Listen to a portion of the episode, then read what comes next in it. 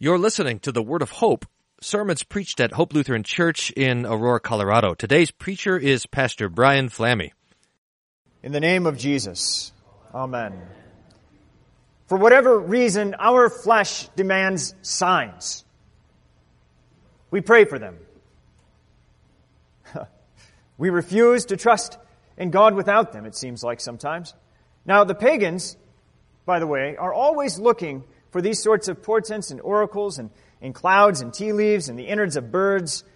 And even among people who, who bear the name Christian, they've been confused to think that if God wants them to take a job offer or to get married or even to prove that He loves them, that the Lord will accompany uh, His answer with some sort of physical, visible sign. Some sort of physical manifestation that confirms God's secret will. Now, I don't know if you've played this cat and mouse game with God's majesty, but I'm going to go out on a limb and think that at least probably at some point in your life you have. because I know that I have. What's important is that you and I stop this. We have to stop this before the devil uses it to tear our faith apart. You see that the Lord can give whatever sign he wants. And you know that. That's what the scriptures say. The Lord parted waters. He fed with manna from heaven. He made fire fall from heaven. And He can give both rain and sunshine. But now, for us, the only sign that we need, the only physical manifestation of His will that we need is His Son and the words that come from His mouth. If you ask for a sign, then hear Jesus. Now, this doesn't seem like is as exciting as uh, deciphering the coffee grounds that you know accumulate at the bottom of your styrofoam cup. But trust me, Jesus' words are much, much better.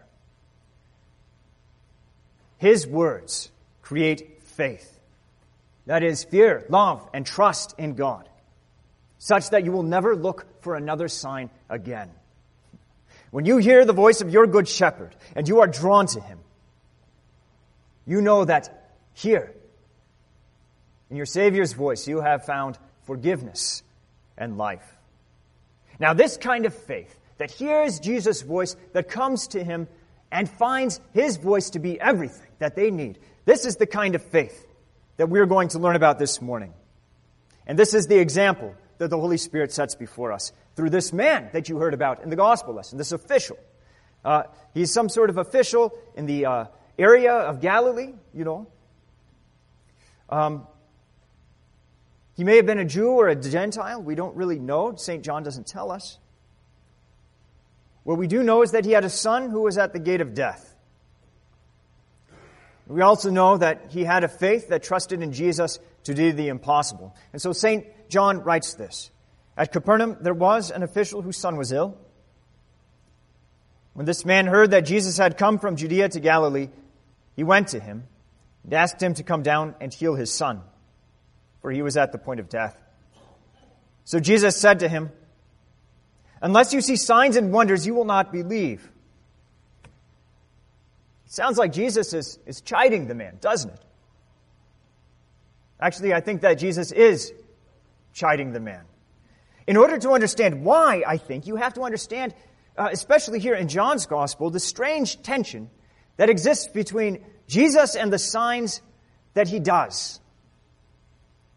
It's by no means that Jesus is against the signs that he does, but rather he's against those men who would put their fear, their love, and their trust in such signs, and yet, to refu- and yet refuse to believe the man to whom the signs were pointing.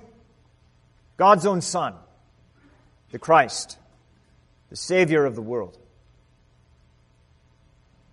There are eight signs in John's Gospel. You know about the first one, when Jesus turned water into wine. And this, according to St. John, is the second sign that Jesus did, uh, the second sign that he did here in, in Cana in Galilee. You know about the other ones too, like the feeding of the 5,000, when Jesus walked on water, and then, of course, when he gave sight to the blind man at the pool of Siloam, and, of course, there was the raising of Lazarus, right? Now, these signs, as you can tell, are very, very good. They worked just as God had intended them to. They proved to the people uh, uh, Jesus' origin, where he came from. And Nicodemus himself, in, in the third chapter of John's Gospel, says this. You know, he says, Rabbi, we know that you are a teacher come from God. For no one can do these signs that you do unless God is with him. We also know that these signs prove to the people that Jesus is the prophet like Moses, whom the Lord promised, whom the Lord said, I will put my words in his mouth, and he shall speak to, the, and he shall speak them, uh, uh all that I had commanded them. So when the people saw Jesus feed them miraculously from the loaves and the fish, they said, This is indeed the prophet who is to come into the world. The tragedy, the great tragedy of all of this is that despite these marvelous and wonderful proofs that Jesus had given them, unbelief persisted. The same crowd who had their fill of the loaves tracked down Jesus on the other side of the Sea of Galilee, not because they delighted to hear the words that were coming from Jesus' mouth, but because, as Jesus said, they ate their fill of the loaves. You see, to them, the signs were not really gifts from God but they became the criteria by which they would judge Jesus. And so they demanded from Jesus again, What sign do you do that we may see and believe you? What work do you perform? You see, once the signs become the criteria by which you judge Jesus, there will never be enough proofs. There will never be enough miracles. Your flesh will always demand and want more. Jesus would not be judged by them. The signs were sufficient, and Jesus knew that more of them were sure to follow. Do you know what Jesus does to these people who came to him? He points to himself. And he says, I am the bread of life. They ask for a sign, and he points to himself, and he says, I am the bread of life. Whoever comes to me shall not hunger, and whoever believes in me shall never thirst. That was a treasure that he had just given them the gift of himself. And yet they left him, just as the scriptures foretold. St. John says, though he had done so many signs before them, they still did not believe in him, so that the words spoken by the prophet Isaiah might be fulfilled. Lord, who has believed what he heard from us, and to whom has the arm of the Lord been revealed? The people demand signs, but Jesus points to himself. And he says, It is enough to have me here among you, touching you, speaking to you. Jesus says, I am the bread of life. Your fathers ate the manna in the wilderness and they died. This, that is, I myself, I am the bread that comes down from heaven, so that one may eat of it and not die. I am the living bread that came down from heaven. If anyone eats this bread, he will live forever. This is the sign that the official really needs when he comes to Jesus. He needs a sign that gives eternal life. And so Jesus gives him himself. You see, what is wonderful about this man is even as he is coming to Jesus, and even though Jesus in some ways is chiding this man for, for a faith that is looking for the sign, uh, this man displays an incredible faith by running to Jesus with great and unimaginable courage. Uh, it's great because Jesus chides the man and the man doesn't stop. Instead, he tells him, Sir, come down before my child dies. As if, I don't care about the signs. You're right. I want life. I want the effects of sin to be undone. Here with my family, with my flesh and blood. How does Jesus respond? He doesn't go with him. Instead, what does he give the man? He gives him his promise. Jesus says, Go. Your son will live. it may not have been the sign that he was expecting. And the Lord didn't even go with him as he was expecting. Instead, Jesus gives him a promise. That's it. Now, how would our flesh, the same flesh that demands signs, respond to something like this from Jesus? We'd probably storm off in a rage, right? Or we would stay with Jesus and shake him until he agreed to come with us, right? To come save our child. But what does the official do? He shows himself to be a, a true Christian. This is what St. John says. This man believed the word that Jesus spoke to him and went on his way. In that moment, dear saints, when Jesus spoke, not after the man had gone home to see his son recovered, but in the moment when Jesus spoke, at the sound of his voice hitting the man's ears, the man trusted and he believed with certainty that his son was well. And so he left Jesus, not doubting, but firmly believing that the Lord had granted his petition. He left Jesus with his joy complete. Now, this, this joy and this faith and the certainty, all of this is nothing the world can understand. You see, they demand signs to use as evidence before giving a judgment. But long before this official ever saw his son, or long before he even heard the report from his servants who came and found him to tell him about his son's recovery, this official had obtained comfort and peace by no other means but by hearing and believing Jesus' words. This is the true miracle that is set before us this morning. This man had nothing to go on except that he, he uh, except that he had heard the gospel. That is, he had heard the report of Jesus turning uh, uh, water into wine. But this wasn't a, some kind of cheap parlor trick, you know. Instead, it was by hearing the report of this thing that, that Jesus' glory was manifested to this man.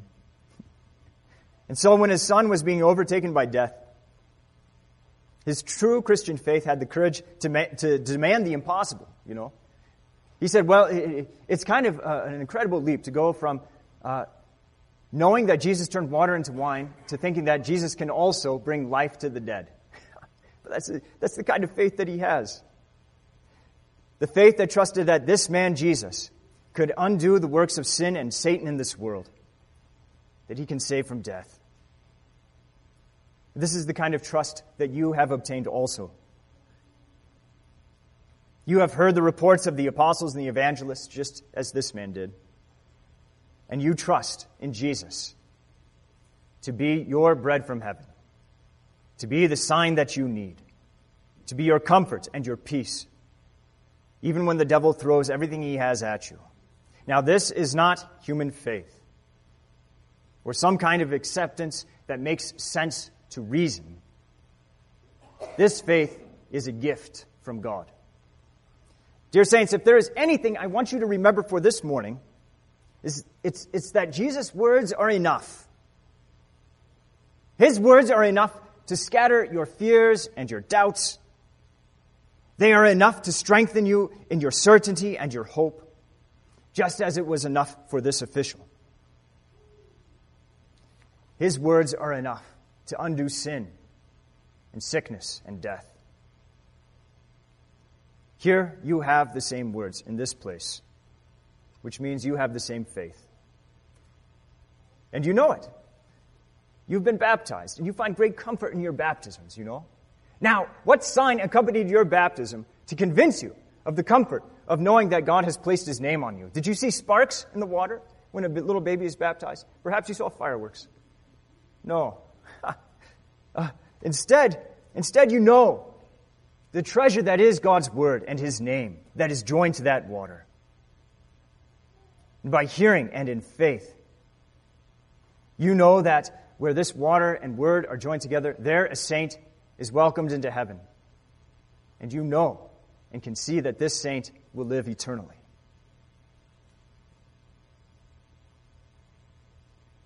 Now, like this official in the gospel lesson, you live your life. uh, you know you live your life knowing that you are in the midst of sin and death you know? And you are confronted by doubts on every side. The devil is going to hound you, like I was talking about at the very beginning, by saying, How do you know that God wants you to take this or that job? You know? How do you know that God wants you to be married to this person or to that person? How do you know that God really loves me? You know? These are the kinds of doubts that the devil is always going to use against you.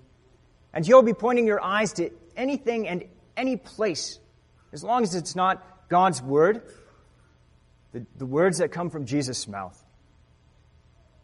But you know better, because you have obtained the gift of faith. Jesus tells you, Peace I leave with you, my peace I give to you. Let not your hearts be troubled, neither let them be afraid. Jesus gives you the peace today, and confidence, and hope. Jesus is your living bread from heaven, and He feeds your faith, and He gives you life, and He will keep and sustain it. His word, His baptism, His supper. That is enough. To God alone be the glory. Amen. May the peace of God, which surpasses all understanding, guard your hearts and your minds in Christ Jesus unto life everlasting. Amen.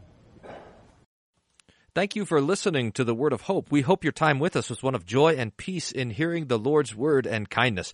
If you have questions about anything you heard on today's broadcast, please don't hesitate to contact us at office at hope-aurora.org or call the office at 303-364-7416. For more information about our congregation, for locations, service time, and schedule, please visit our website at www.hope-aurora.org. Thank you for listening to the Word of Hope.